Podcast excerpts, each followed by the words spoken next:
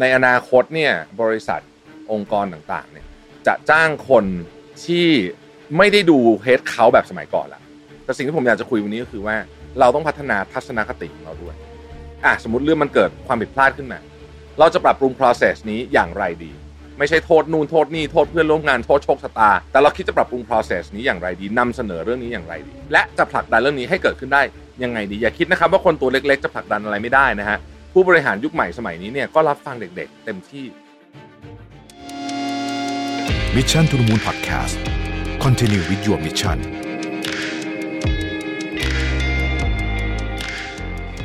สวัสดีครับยินดีต้อนรับเข้าสู่ Mission to the Moon Podcast นะครับ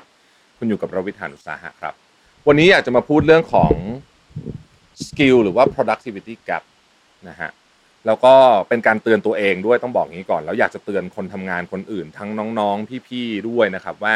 ตอนนี้มันมีความเปลี่ยนแปลงในโลกของการทำงาน ที่เป็นงานแบบออฟฟิศเราเราท่านๆเนี่ยเยอะเหมือนกันนะฮะแล้วผมเริ่มมองเห็นภาพนี้ชัดเจนมากขึ้นเรื่อยๆนะครับ ในอดีตเนี่ย เวลาเรามีงานจำนวนหนึ่งนะสมมุติว่าเป็นงานบัญชีแล้วกันจำนวนหนึ่งเนี่ยนะฮะมันก็จะต้องมีมินิมัมคนอะที่จะต้องทำคืองานเท่านี้ยังไงมันก็ต้องมีคนสักสิบคน นะน้อยกว่านี้มันทำไม่ได้ เพราะว่ามันติดข้อจำกัดเรื่องของ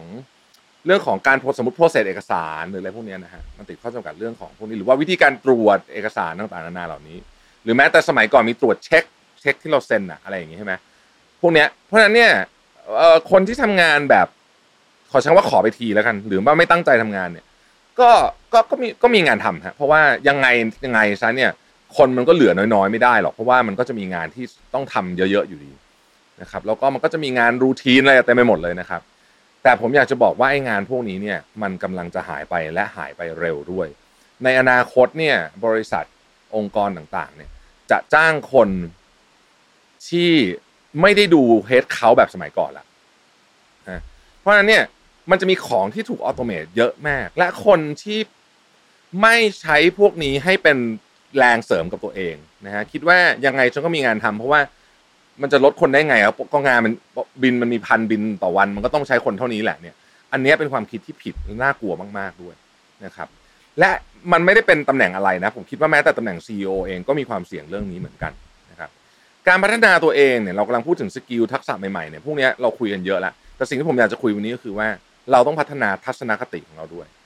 ผมจะบอกเลยว่าอนาคตเนี่ยนะครับผมคุยกับ CEO หลายคนเยอะได้สัมภาษณ์คนเยอะ เราพอรู้เลยว่าเราต้องการพนักงานแบบไหน เราต้องการคนแบบไหน นะครับที่จะมาทำงานด้วยกัน ไม่ว่าจะเป็นพนักงานเป็นพาร์ทเนอร์เป็นอะไรก็ตามเนี่ยนะฮะข้อที่หนึ่งผมว่าสำคัญมาก อันนี้บอกก่อนนะว่าตอนนี้ไม่มีสคริปต์เมื่อกี้ขับรถมาแล้วนึกได้ แล้วก็รู้สึกว่าอยากพูด เพราะรู้สึกว่าเป็นเรื่องสำคัญนะครับ ข้อที่หนึ่งนะครับ เราต้องเป็นคนที่ใส่ใจอะหรือพูดง่ายก็คือละเอียด ละเอียดแล้วก็ทำงานสำเร็จไม่ใช่ทำงานเสร็จทำงานสำเร็จกับทำงานเสร็จเนี่ยเป็นเรื่องที่ใหญ่มากๆสำหรับคนยุคนี้ ผมได้ยินคนหลายคนพูดว่า ก็ผมอีเมลเรื่องนี้บอกคนนั้นแล้วไงนะแต่ว่าอีเมลที่ส่งมาเนี่ยนะ เป็นไฟล์ attachment แต่ว่าเรื่องโคตรสำคัญเลยนะฮะแต่เป็นไฟล์ attachment เช่น เปลี่ยนจำนวนของสินค้าที่จะสั่ง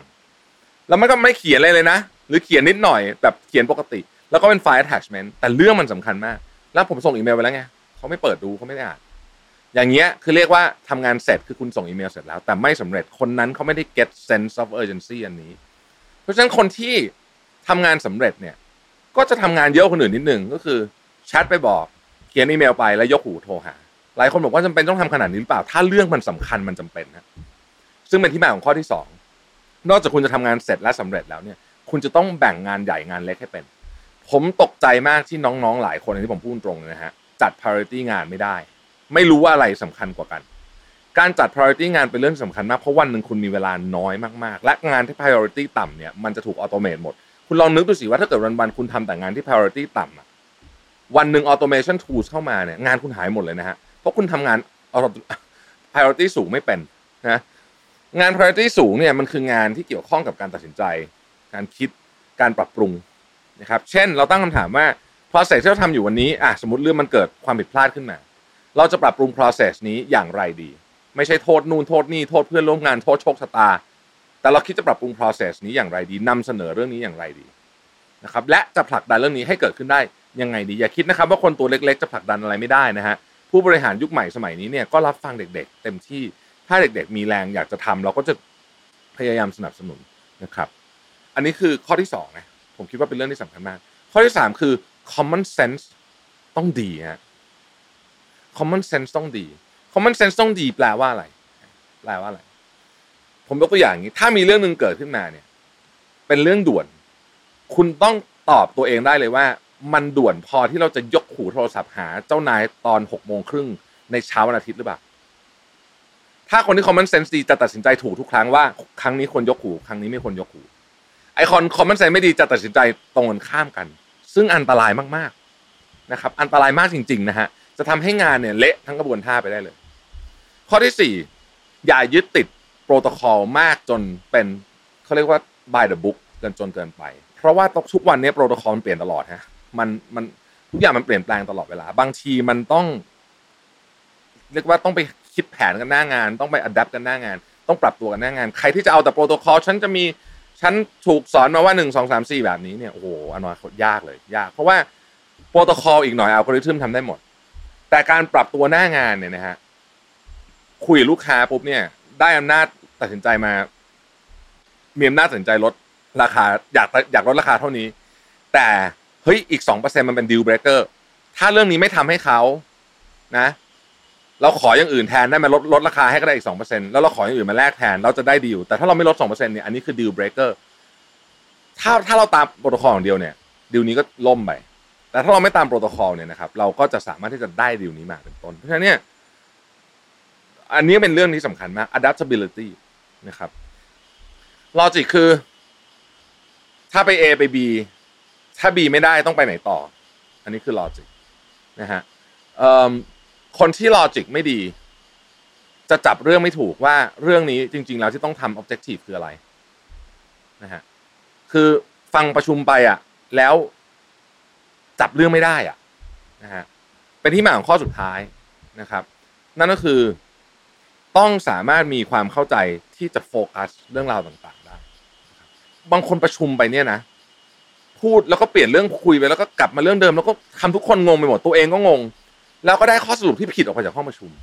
นะนี่คือความไม่มีความสามารถในการโฟกัส พูดเรื่องหนึ่งอยู่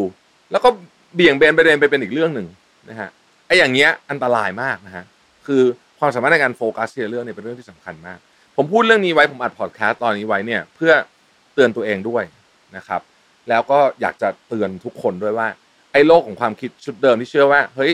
มันต้องมีคนเท่านี้คนนะงานที่ถึงสำเร็จเนี่ยมันไม่จริงแล้วเราลองดูสิทุกวันนี้เนี่ยบล็อกบล็อกวีบล็อกเกอร์อะนะกล้องตัวเดียวกล้องมือถือถ่ายคลิปคนดูเป็นสิบล้าน มีคนเดียวเลยไม่ต้องมีหลายคนเลยนะฮะหรืออาจจะมีสองคน หรือแม้แต่กระทั่ง production หนังภาพยนตร์เองก็ตามอะใครที่อยู่ในวงการโฆษณาก็รู้อุ้ยสมัยก่อนทำ production ทีหนึ่งออกกองทีหนึ่งคนเป็นร้อยนะฮะกล้องเนี่ยโอ้โหไม่รู้กี่ตัว เดี๋ยวนี้ใช้คนเจ็ดแปดคนก็ทำได้ละนะครับงานถ่ายทอดสดที่เป็นงานไลฟ์อะสมัยก่อนโอ้โหกล้องมีรางมีเริงต้องมี dolly อะไรเต็มไปหมด เดี๋ยวนี้กล้อง DSLR สองสามตัวได้แล้วอีกหน่อยมันอาจจะยิ่งไฮเทคขึ้นไปกว่านี้อีกด้วยซ้ำนะครับ เพราะฉะนั้นเนี่ยอย่าคิดว่า เราอยู่เฉยๆแล้วเราก็ทำของเราแบบไปเนี่ย ด้วยวิธีการแบบเดิมๆของเรา ใช้ชุดความคิดแบบเดิมๆของเรา โดยที่ไม่พยายามคิดเลยว่าเฮ้ย automation มาวิธีการทำงานใหม่มาโจทย์ใหม่ท้าทายฉันก็จะทำแบบเดิมของฉันฉันก็จะโทษฟ้าโทษลมไอ้คนนั้นก็ห่วย process ก็ห่วยบริษัทก็ห่วยนะครับ ระวังนะฮะระวังจริง ๆที่ ผมเป็นห่วง แล้วผมก็เป็นห่วงตัวเองด้วยนะ ผมก็ต้องคอยเตือนตัวเองว่า เฮ้ย เราตกยุคลงทุกวันทุกวัน ถ้าเราไม่หาของใหม่เข้ามา เราไม่ปรับตัวเราไม่พยายาม เราจะ irrelevant มาก ๆ ใน เร็ววันนะครับขออภัยจังเสียงจิ้งหรีดมันเข้ามาด้วยนะแต่ว่าตอนนี้เป็นตอนหนึ่งที่อยากให้ทุกคนได้พินิจพิจารณาจริง ๆ ถ้าพูดอะไรไปแล้วรู้สึกว่าไม่เห็นด้วยนะครับ บอกได้บอกได้นะฮะผมยินดีที่จะรับฟังเดี๋ยวจะเข้าไปอ่านคอมเมนต์นะครับ